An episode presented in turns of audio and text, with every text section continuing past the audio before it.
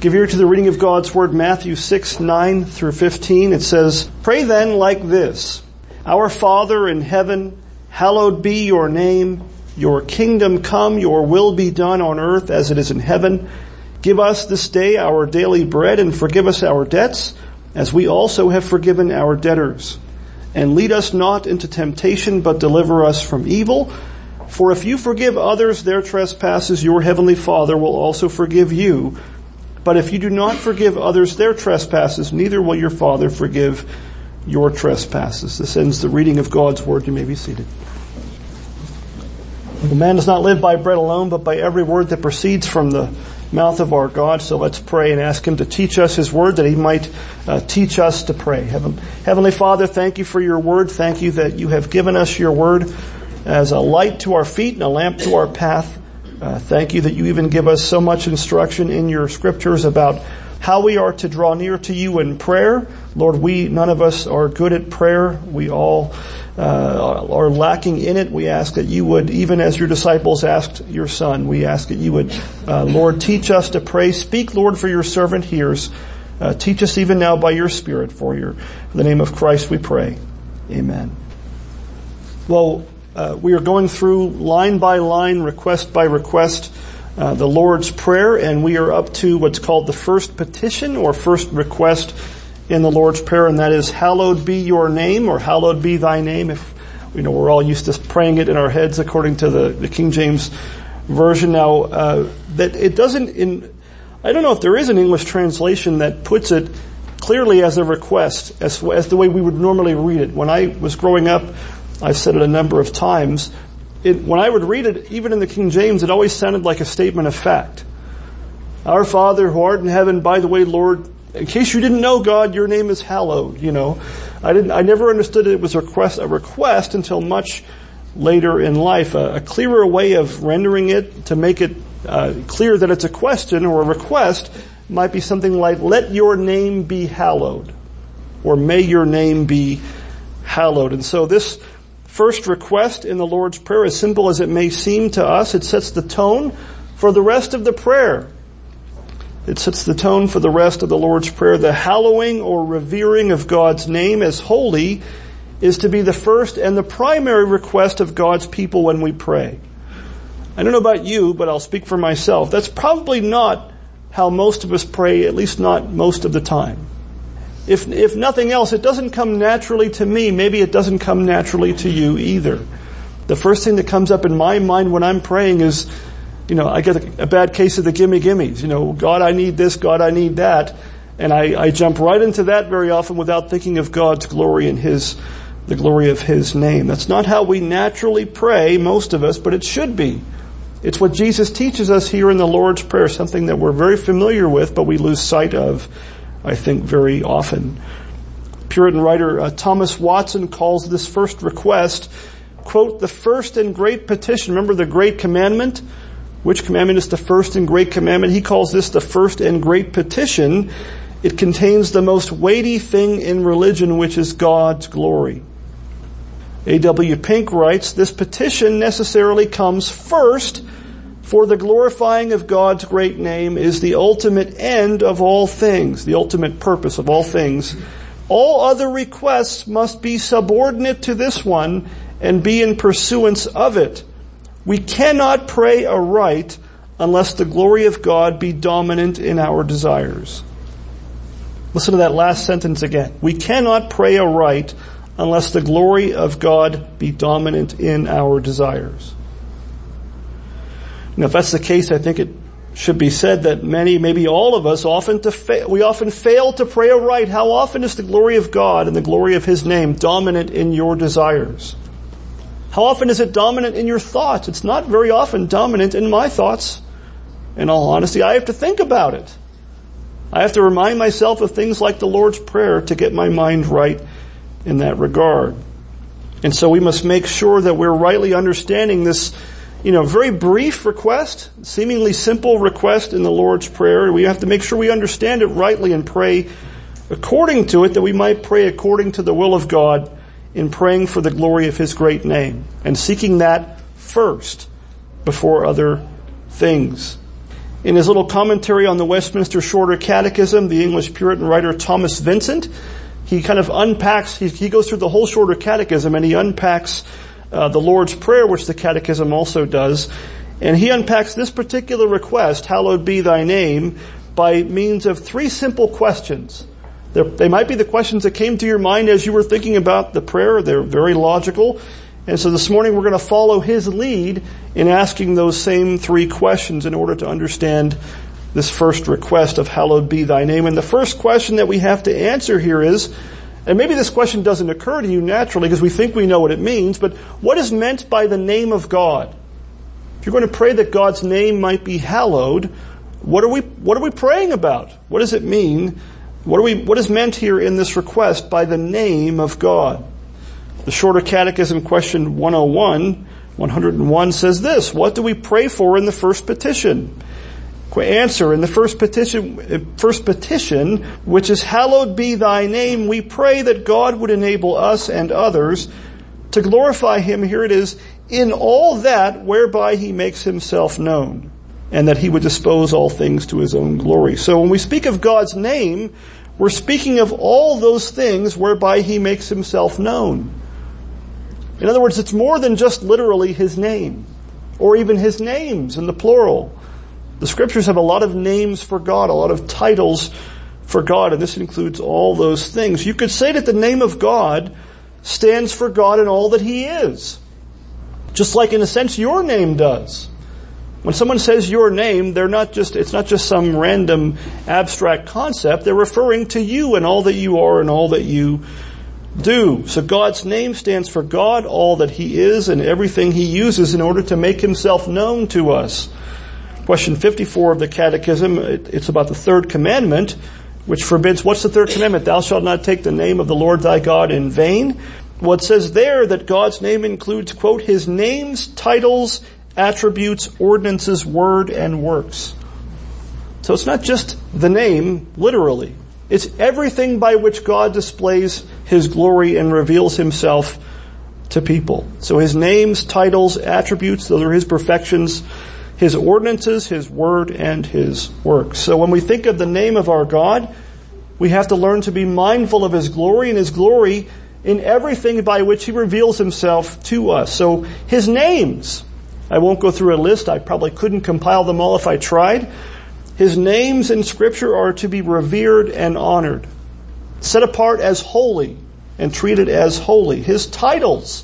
How many titles? We just prayed one in the first line of the Lord's Prayer. Our Father who art in heaven, the just judge of all the earth, the Holy One who inhabits eternity. All these titles are to be held in high esteem and reverence. Use them reverently. We are not free to add to, subtract from, or change the names or titles that God himself has seen fit to use of himself in his word. There are some who try to do just that.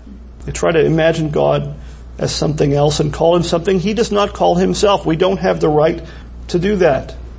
Just as you wouldn't let someone else try to drop a new name on you that you didn't accept or weren't born with, we don't get to choose God's names or his titles. He himself alone can do that. We have to be mindful of the perfections or attributes of our God and must revere him in those things as well, for those are the things by which he reveals himself to us. In Scripture, when God says, for example, he is holy, holy, holy, the only attribute we know of in Scripture that's repeated three times, and it happens twice, right? Isaiah 6, verse 3, and Revelation 4, verse 8. When God tells us he is infinitely holy, we must revere him for his infinite holiness and not seek to change that or downplay his holiness. When he reveals himself as love, 1 John 4:8 says, God is what? Love. We must revere him for his love, just as we do for his holiness. When he reveals himself as immutable or unchangeable, Malachi 3:6 says, I, the Lord, do not what? Change. God does not change. He's not like us. He's not like a man that he should lie or change his mind. God himself does not change. We must revere him for that as well. All the attributes of God that we find in Scripture, all the things that the Bible tells us about God, that he's the just judge of all the earth, all these things, that he is eternal and infinite and unchangeable, these things we must learn to revere him for those things because those things describe something about God according to His Word. We are not free to change or add to the names and titles of God in Scripture, so we have to have a holy reverence for all of His perfections that are found in Scripture as well. We have to learn, and this is harder than it might sound to you, we have to learn to take God as He is. We need to take God, accept God, worship God as He has revealed Himself in Scripture, in all of His perfections and attributes. We have to resist the temptation to try to think of God in some other way lest we dishonor His name and be found to be committing idolatry. That's really what it is. When you try to imagine God as something other than what He actually says He is, what we're trying to do is what does it say? God formed us in His image. We're trying to return the favor, which is not a good idea. We're trying to make God in our own image, make a God that we're more comfortable with. Many still do such things as that today, and that is idolatry. That's worshiping a God of our own imaginations rather than the one true and living God. We also have to show reverence for His, quote, ordinances, word, and works as well. That's what it means to hallow the name of God. That means His statutes, His sacraments, His scriptures, and His sovereign works of His all-wise and powerful providence. All those things we have to revere if we're going to revere the name of God rightly. His providence, whether He gives or takes away, must be considered reverently as well. In our worship, we must seek to please God first and foremost rather than ourselves. We have to content ourselves with what God has commanded in Scripture regarding His worship. How often do we think of worship and think, this is what I would like, even if you don't think those words. We think, I like X, Y, or Z. I would prefer X, Y, or Z, and we don't think, what does God want? Has God not revealed in His Word how we are to worship Him? And we don't get to add to it or subtract from it. All these things are what is meant by speaking of the name of the Lord our God. We pray for His name to be hallowed. His name stands for God Himself and all that He is and all that He does. So I think we can see that His name stands for a lot more than just literally His name. What's the second question that we need to have the answer to understand this first request rightly in the Lord's Prayer? The second question is, what does it mean to hallow? What does it mean to hallow the name of God? We've seen what is the name of God. What does that mean? What does it mean to hallow God's name? That's a strange-sounding word probably to most of us. If it weren't for the Lord's Prayer, and frankly, if it weren't for the King James Version of the Lord's Prayer that we're so familiar with, we might not have this word in our vocabularies at all.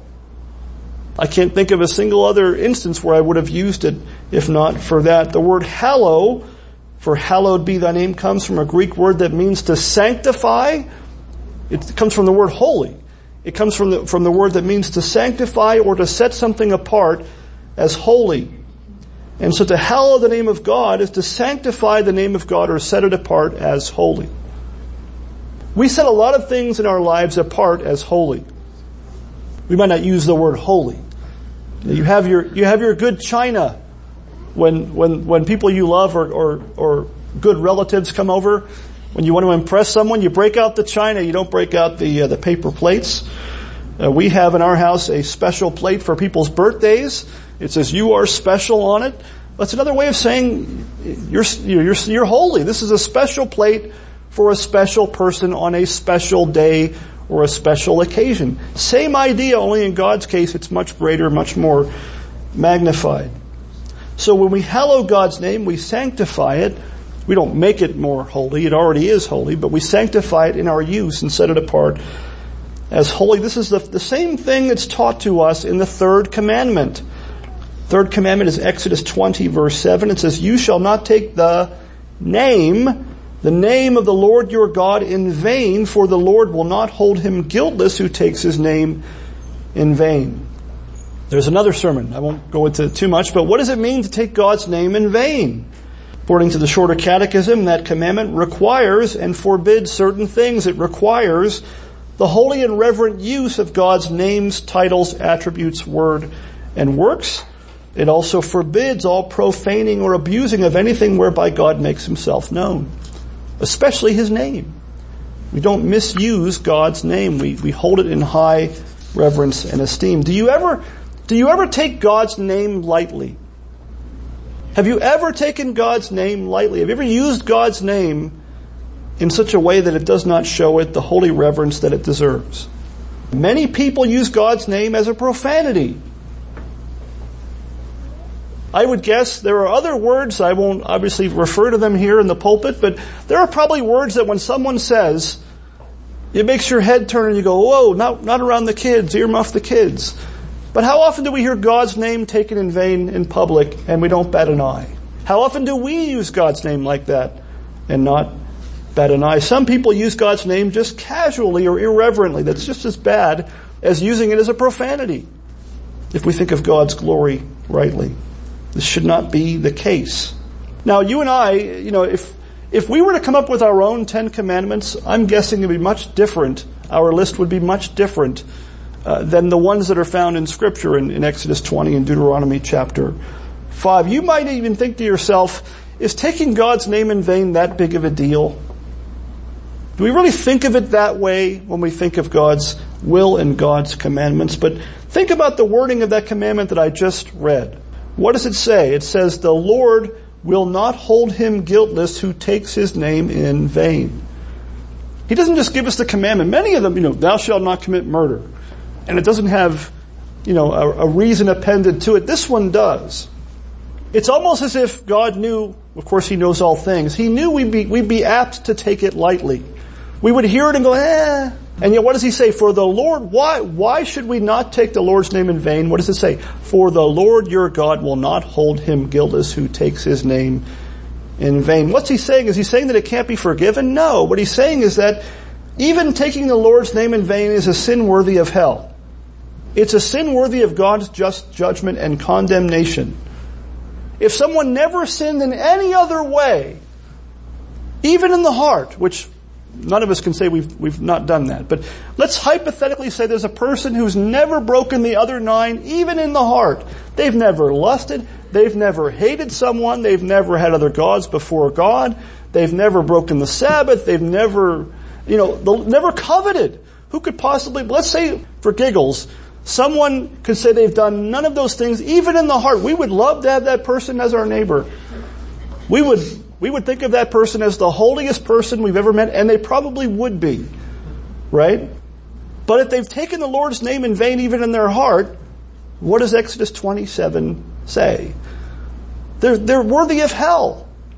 The Lord will not hold him guiltless who takes his name in vain. That's how highly God esteems his names. That's how highly we as his people especially should revere his name. The glory of God's name is to be foremost in all things, especially for the Christian. If you're a believer in Christ, what does 1 Corinthians 10:31 say? The apostle Paul says there, so whether you eat or drink or whatever you do, do all to what? Do all to the glory of God. Whatever you do, that's a pretty broad category. Anything you do can either glorify God's name or fail to glorify God, even eating or drinking. In fact, Paul, that you might hear that, if you hear that verse in a vacuum, you might think to yourself, eating or drinking? Well, Paul actually talks about specifics about that very thing in that very chapter. Eating meats that were offered to idols. It's possible to eat or not eat in a way that glorifies God. How we respond to God's all-wise and perfect providence in our lives can bring glory to God's name or fail to do so. Think of the book of Job. Think of the sufferings of Job. In Job chapter 1, remember Satan was going to and from the earth, I'm paraphrasing, and God volunteered Job. And God didn't volunteer Job because Job was bad. So when you suffer, it doesn't mean God's angry at you. It might mean just the opposite. It might mean you're doing well and he's allowing you to be tested. But in Job chapter 1, Satan was permitted to stretch out his hand against Job's possessions. Job was a wealthy man. And against Job's children. Even his family was struck by the evil one. And what was Job's response in Job chapter 1, verses 20 to 22? It says, then Job arose and tore his robe and shaved his head and fell on the ground and worshipped. And he said, naked I came from my mother's womb, and naked shall I return. The Lord gave, and the Lord has taken away. And what does he say? Blessed be the name of the Lord. In all this, Job did not sin or charge God with wrong. Remember, the whole point of this test, Satan was like, I'll get him to curse you to your face. His wife, Satan even used his wife to tempt him. Curse God and die. And yet he refused to do it, at least at that point. Job worshipped, and then despite all of the loss he had suffered for God's sake, he blessed the name of the Lord. Job revered God's name even when everything came crashing down around him. He refused to dishonor the name of his God. Not only that, but willingly suffering for the name of the Lord brings glory to his name as well. Remember the apostles themselves in the book of Acts? They were willing to suffer persecution and shame for the name of God if God's name would be glorified through it. In Acts chapter 5, they were arrested by the Sanhedrin. You might remember the story. Arrested by the Jewish high court, the Sanhedrin, they were ordered to be beaten for preaching in the name of Christ. Acts chapter 5 verses 40 to 42 says this, and when they had called in the apostles, this is the Sanhedrin, they beat them and charged them not to speak in the name of Jesus and let them go. Preaching was okay. Preaching in the name of Christ was not okay. So they had them beaten and let them go. It says, then they left the presence of the council, rejoicing that they were counted worthy to suffer dishonor for the name. And then it says, and every day in the temple and from house to house they did not cease teaching and preaching that the Christ is Jesus. They were beaten for the name of Christ. They rejoiced at being counted worthy to suffer dishonor for his name. And then what did they do? They went right back to preaching and teaching that Christ is Jesus. Is the name of our God so precious to you and to me that we would be willing to suffer dishonor for it if need be? Is the name of Christ and the glory of his name so precious to you that you'd be willing to suffer persecution for it, for the sake of the glory of his name? To revere the name of God, we must love God. That's really where it starts. We have to love God if we're going to revere his name. It's a matter of fulfilling that great commandment that we are to what? Love the Lord your God with all your heart, with all your soul, and with all your mind. If you would learn to hallow or sanctify the name of God, you must learn to love God. If we love God, we will sanctify his name. If we love God, we'll sanctify his word. If we love God, we'll sanctify his day. And if we love God as our Heavenly Father, we'll sanctify his will in our hearts as well and seek to do it and obey his commandments. It's really a matter of loving God. Just like you would when you're a child, you know your parents aren't perfect. The older you get, the less perfect you see them as. And when you get older, you start sympathizing with them, right? When you're little, you revere your father and your mother. And you don't take kindly to somebody else saying something bad about them. Why? Because you love them. Well, in an even greater sense, we look up and rightly look up to our Heavenly Father in heaven who is perfect and love him and revere his name. Well, that brings us to the third and final question that we have to know the answer to if we're going to understand this petition and request rightly in the Lord's Prayer. What does it mean to pray? What does it mean to pray that God's name might be hallowed? What are we asking? Helps to know if you're going to ask something, what does it mean to ask it? Once again, we turn back to Shorter Catechism question 101. It says, what do we pray for in the first petition? Answer, in the first petition, which is, hallowed be thy name, we pray three things. We pray that God would enable us and others to glorify him in all that whereby he makes himself known, and that he would dispose all things to his own glory. Notice it starts with us, doesn't it? If we're going to pray that God's name might be hallowed, where does it have to start? What are we really asking God to do? We're asking him, Lord, help me to sanctify your name. Because naturally, I don't do it. Help me to desire to sanctify your name, because on my own, I don't. Even the want to isn't there on my own and on your own. We're asking God to enable us to glorify him in all things. And so let us learn to pray that our God and Heavenly Father might work in us what's pleasing in his sight by the work of his Spirit, that we might be enabled to seek the glory of his great name in all that we think, say, or do. That's what we're asking. Help me to glorify you in everything I think, everything I say, and in everything I do.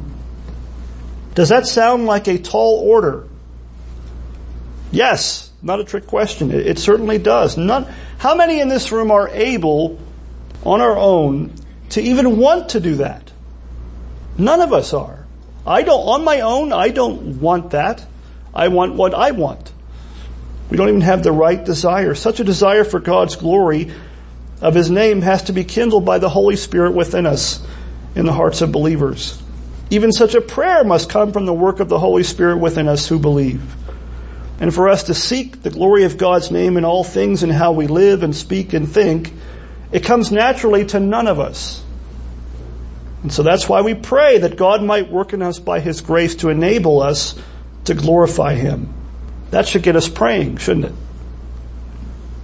Not only are we to pray for ourselves, it says we're to pray that God might enable others to glorify Him as well.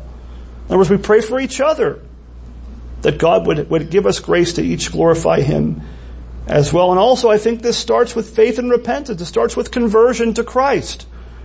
In unbelievers, we must pray that God Himself might make use of us to make His gospel known, the gospel of His Son, that He would grant repentance and faith unto salvation to many people who are still in their sins, that they might learn to glorify His name by believing in the name of Christ and following His will in all things which He has commanded us. That's the Great Commission, right? The trust in Christ, to follow Him, to do all that He has commanded us. The last thing it says, we must pray, quote, that He would dispose all things to His own glory. So we're praying that God might enable us to seek His glory in all things. He might enable each other and others to seek His glory, and then that He would dispose all things to His own glory. What are you praying for when you pray that? You're praying that God, for the outworking of His great purposes in our lives and the lives of other people, and even in the world around us. We're kind of praying ahead of time, Thy will be done. In other words, whatever it takes for Your name to be glorified and hallowed and revered and sanctified, make that happen. Even if that isn't something that is going to cause me convenience or comfort, even if it means my daily bread is not coming, as hard as that would be to imagine. In most cases, that's not the case. We should pray that God's glory, the glory of His great name, might be what He makes all things work together for. That shows, I think, why this request comes first.